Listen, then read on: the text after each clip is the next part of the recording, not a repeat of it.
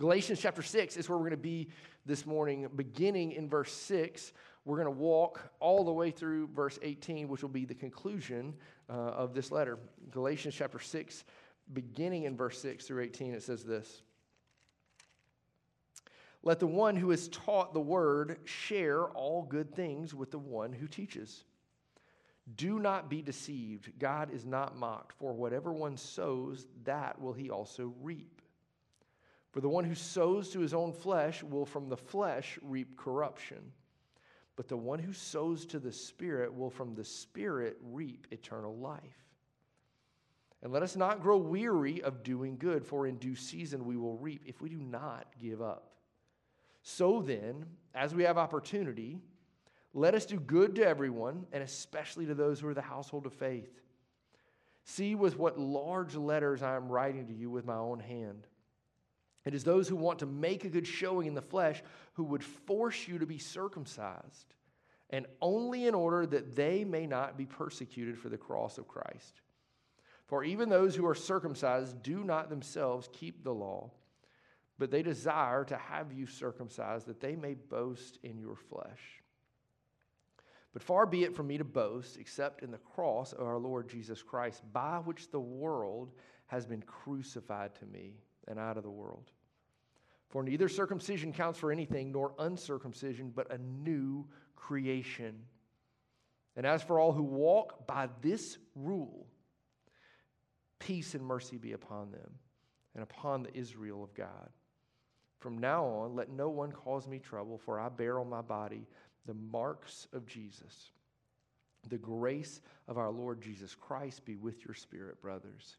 Amen. This is the word of the Lord, which we say together. Thanks be to God two really big things we're gonna we're gonna see in the text today, just, just simplistically, kind of really uh, encapsulating the, the whole conclusion of this. Two things one really framed in verses 6 through 10, the other framed in verses 11 through 18. The first is that Paul reminds these brothers and sisters that the life they're to live is one of gospel opportunity. Gospel opportunity.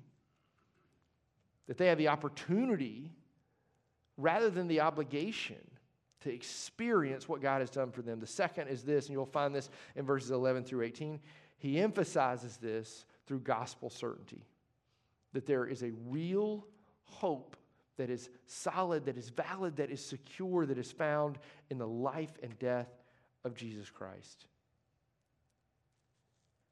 Paul's writing this, and we've all read things that have a thesis and they have a body and they have a conclusion, right? And you say what you're going to say in the thesis, and in the body, you say all the stuff, and the conclusion, you remind everybody what you've already said.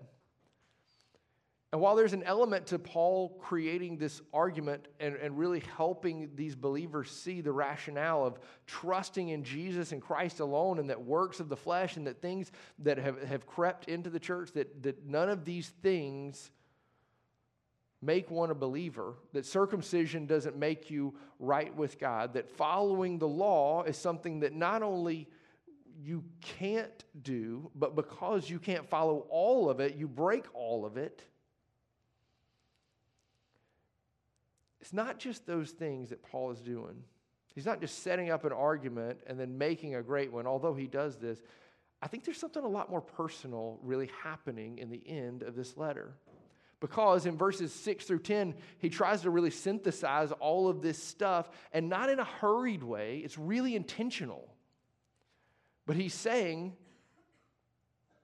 for five plus chapters, we've talked about the intentionality of gospel centrality, of focusing on what Christ alone has done, of he's sharing his own story of what Christ has done in him. Justification by faith adoption into God's family, the freedom that comes from being a Christian, what that means for the neighbor, and how our call now is to fulfill the law of now love in Christ by loving others. All of this boils down, and it almost seems like he's like, I got to say it one more time. I've got to say it again. Look, we live in the South, and so I want to tell you about what happens at my house when we have dinner with somebody, and I bet it happens at your house too. We do this thing where we eat dinner with folks, And then after dinner, we kind of like, you know, move to the couch and like you, are sitting and talking and spending some more time together. And then we begin saying goodbye. And at our house, there's four stages of goodbyes there's the couch goodbyes, right? There's the, like, we kind of mosey back to the table and we're picking up maybe some of the dishes that we left earlier because we said, oh, we'll get that later. And then we have that kind of goodbye. Then we kind of go into the kitchen. And then, quite often, at least I'm the culprit of doing this, of saying, like, actually, I kind of still want to eat some of this stuff while I talk to these people and say goodbye. There's the, like, at the door goodbye. And quite often, there's the, like, walk you out the door to the car goodbye, right? Look, I don't think that, that everybody does that, but I think a number of us in the South can identify with like really having a hard time kind of letting go of this amazing thing that we've just enjoyed together. And in a real sense, it seems as if Paul is doing the same thing. Um, I'll tell you about one of these moments in my life where I had this conversation that moved from seemingly every area of my house to literally down the sidewalk in the driveway and, you know, perhaps even at the mailbox as I'm already in a moving car. And it's the time I went to college. And I didn't go far away, but I had a really pivotal and powerful conversation in which my family tried to do two things with me. One, they tried to help me remember how to live and told me kind of about the opportunities that were before me, things that I could do and not do, and those types of things. But then it really culminated with them saying, Remember who you are. This is what Paul is doing at the end of this letter. He's like, I've told you this thing on the couch, and I told you this thing at the table, and I told you this thing at the island in the kitchen, and I told you this thing at the door, and I told it to you on the sidewalk, and now I'm telling it to you in the driveway. He says, There's opportunity for you to remember how to live. There's gospel opportunity, and there's a deep hope in the certainty of what the gospel is. So let's get out in front and say, again, there's going to be some applicable things today that are very practical for us, and yet at the same time, you're going to hear about Christ crucified and the, and the importance of the gospel. Um, and I can think of no better way to close Galatians than with this guy. He's kind of famous. His name's Martin Luther. Um, he used to preach, and somebody asked him one time, legend has it in his church, uh, hey, you, you preach the gospel to us every week. It's just over and over and over again. You preach the gospel to us every week. Why do you do that? And this was his simple and yet effective answer because week after week you forget it. This is our struggle that we fail to believe in, to rest in, to trust in what Christ has done for us. And as we close Galatians, we have one more beautiful opportunity to see how to live the gospel opportunity and to remember who we are in gospel certainty. Let's start with verse 6 uh, and consider perhaps the strangest portion of this text. Um, in verse 6, we're coming off this passage where Clay did such a good job last week helping us understand that the gospel is the fuel for, the thing that empowers, the thing that energizes us toward bearing one another's burdens, caring for one another, living in such a way that we restore others, that we really meet them in the level of their brokenness in the place that they are. We don't judge or shun or say, I hope they can figure it out, or we, or we send them some advice or some tips and say, get better. No, we go, we meet them where they are, and we restore them back to the body. And we get this beautiful picture of restoration, which Paul's going to kind of hit on today. But then there's this weird turn, it seems, in verse 6. And he says, Let the one who is taught the word share all good things with the one who teaches. So, what's happening here is Paul is saying, if you are being taught the word, if you're the one that's being taught the word, share all good things. And this means truly, in a very real, practical sense, this is like this is like fiscal language, this is financial language, this is monetary, material language. Share all good things with the one who teaches.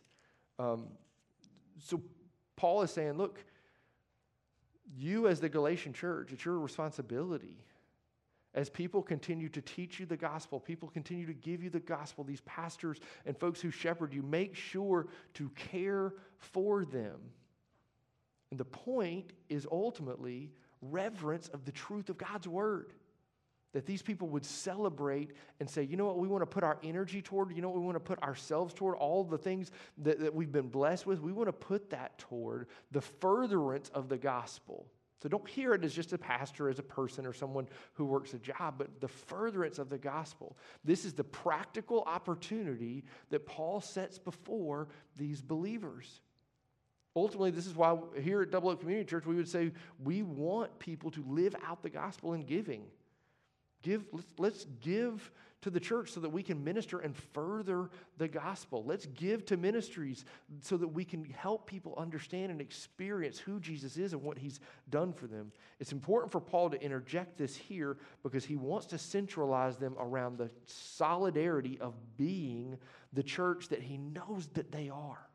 Now, verses 7 through 10, he's going to address three really big things, and you're going to kind of see in, in, a, in a very synthetic way, a small way, everything that's really been encapsulated from a practical stance of what to do with this truth of the fact that there's no other gospel. Here's the opportunity. The first is this in verse 7 Do not be deceived, God is not mocked.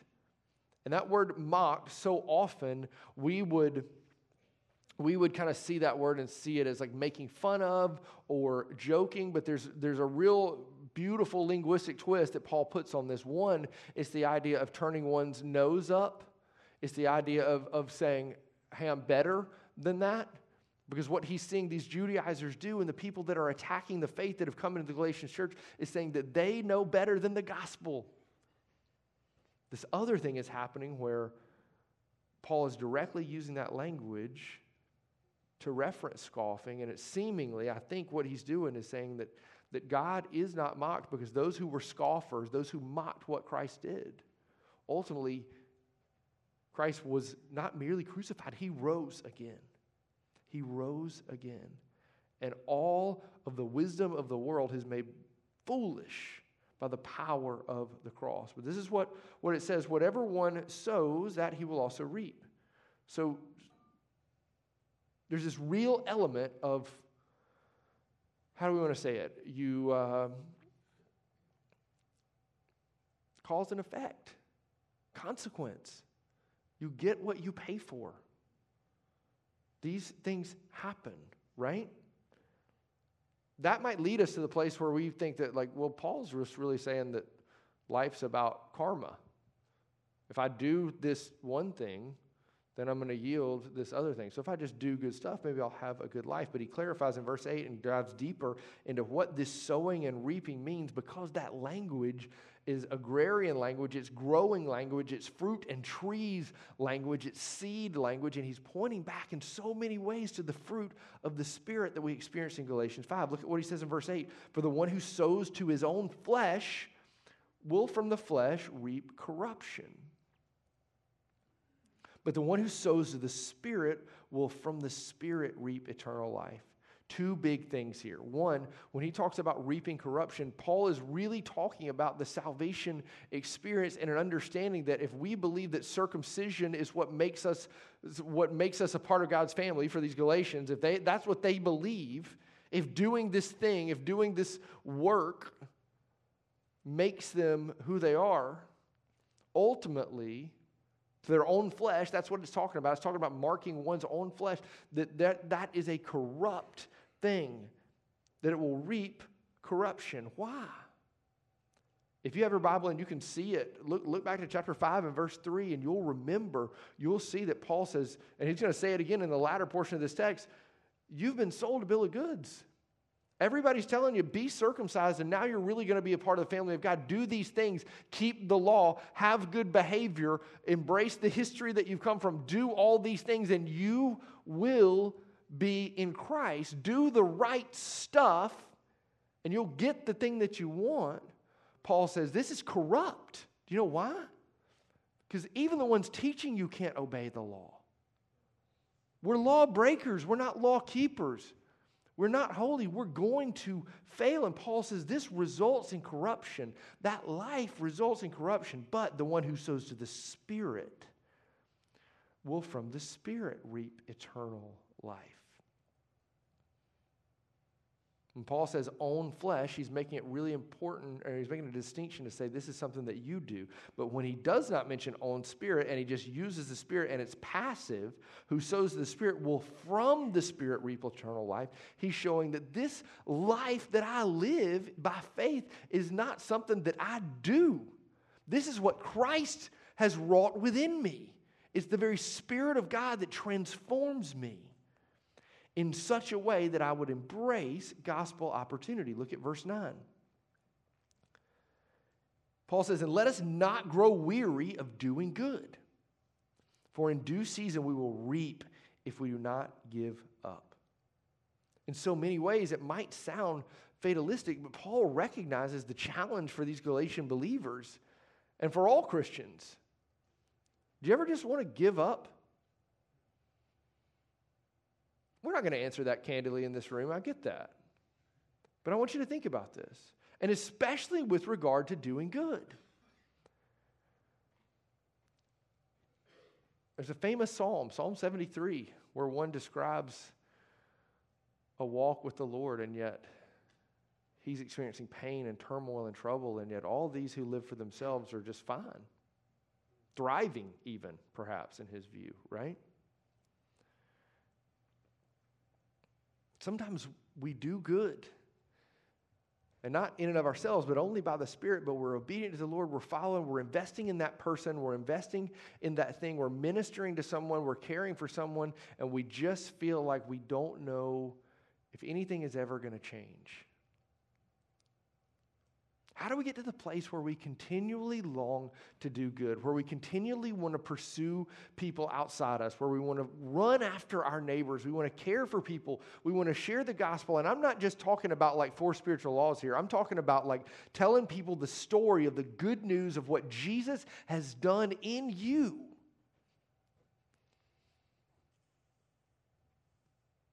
How do you not grow weary doing that?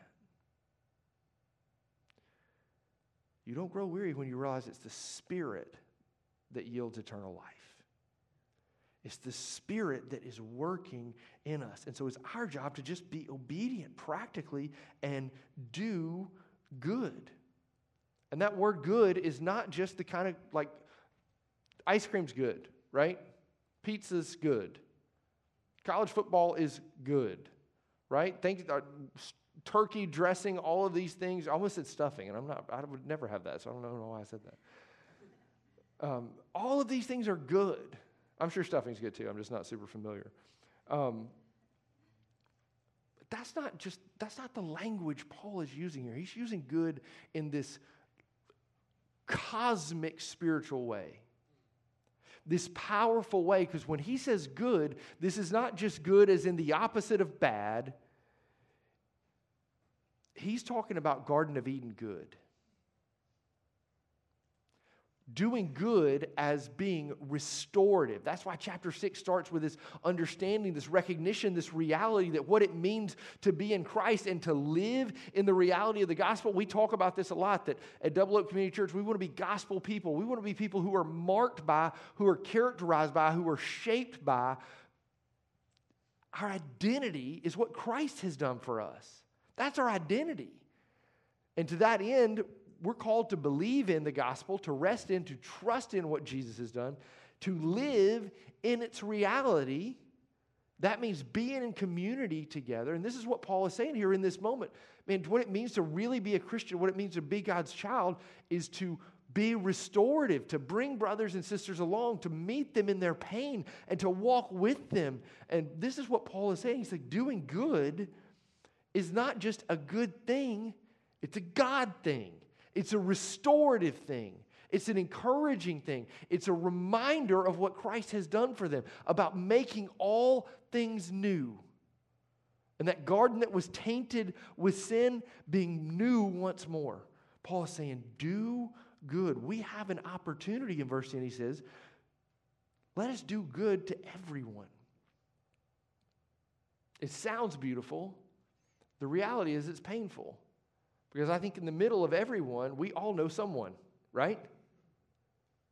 Where it's hard for us to say, I don't want to do good to that one.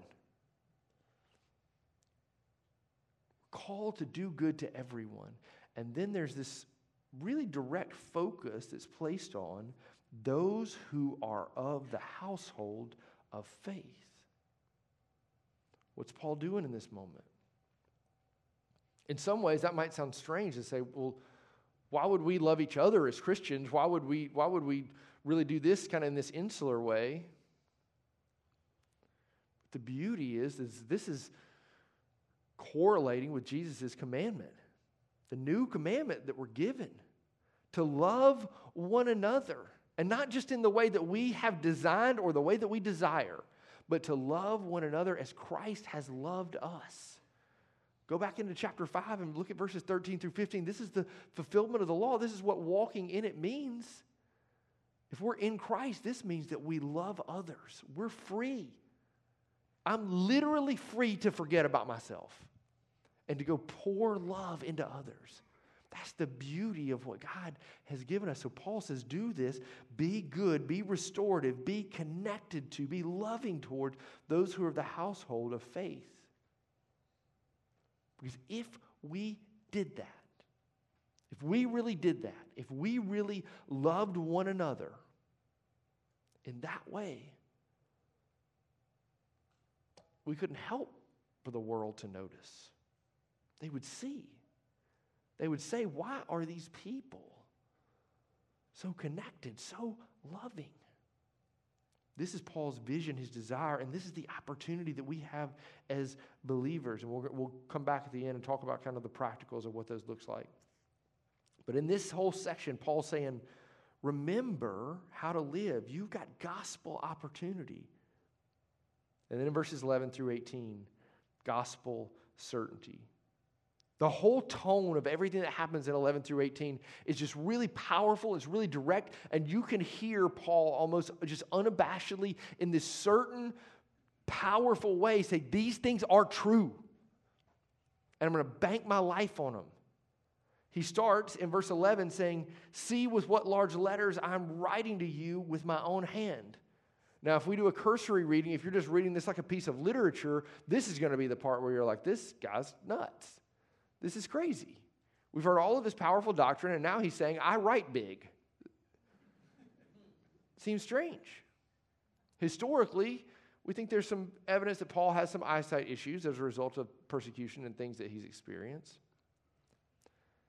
But also, Paul is saying, I stake my life on this. It would be very common in this day for someone like that we would call an amanuensis, someone that was taking the things that Paul was saying and writing them down.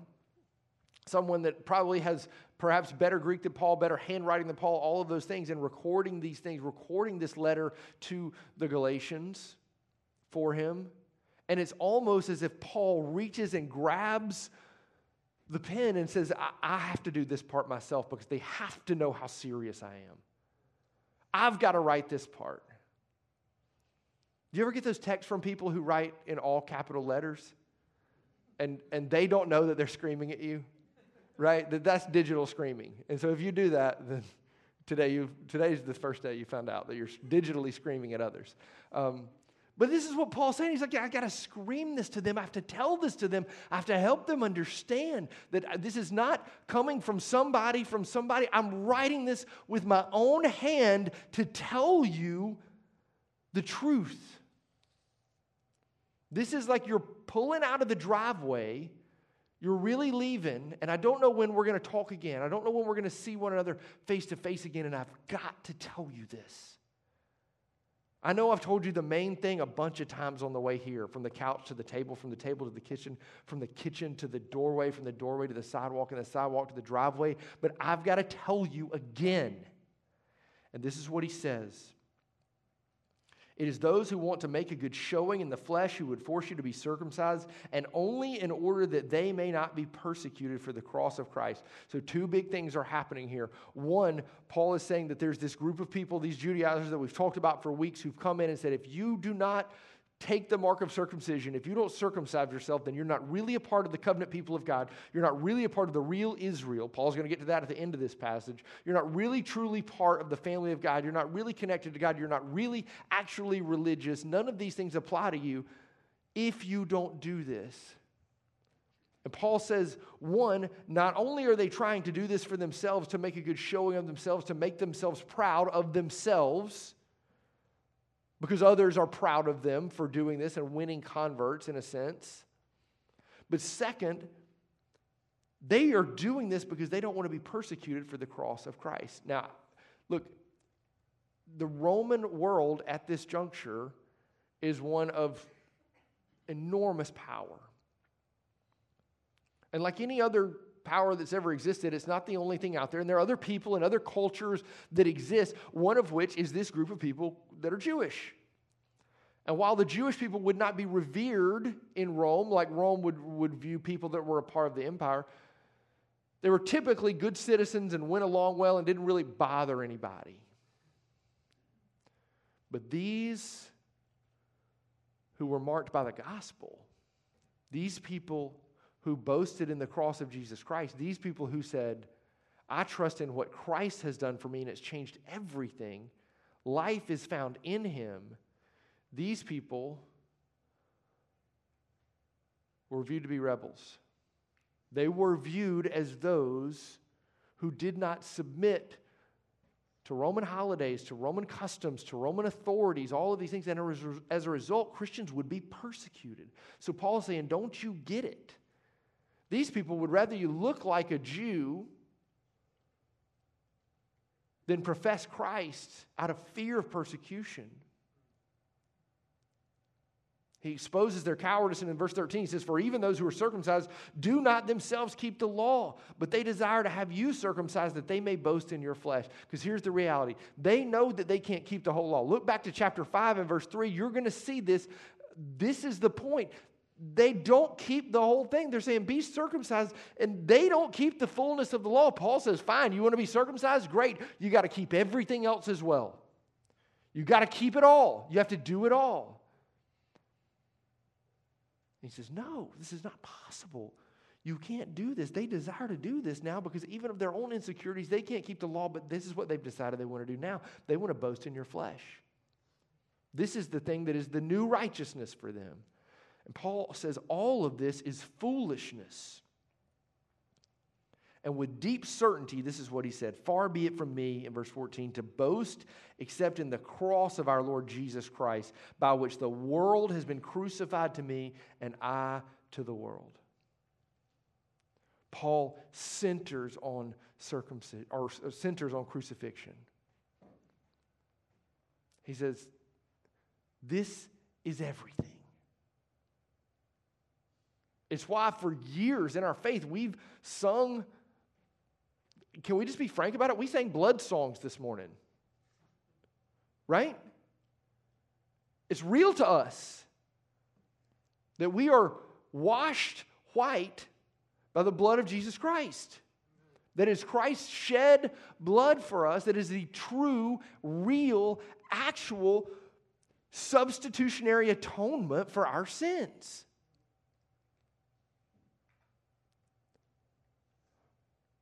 The banner verse, if, if, if you aren't familiar with Galatians, if we hadn't walked through this together, if you hadn't been in a spot where you knew this portion of the New Testament very well, there is one verse in Galatians that, is, that you might not know by heart, but likely in so many ways you've heard.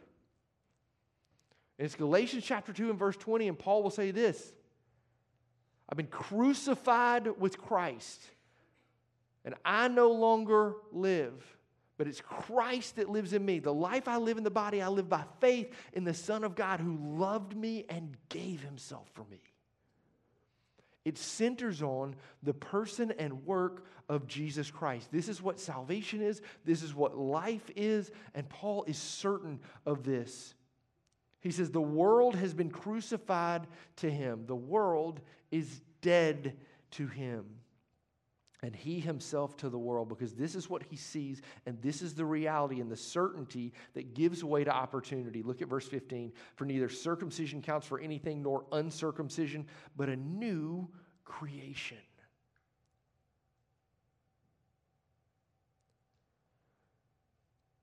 What does it mean to have life in God?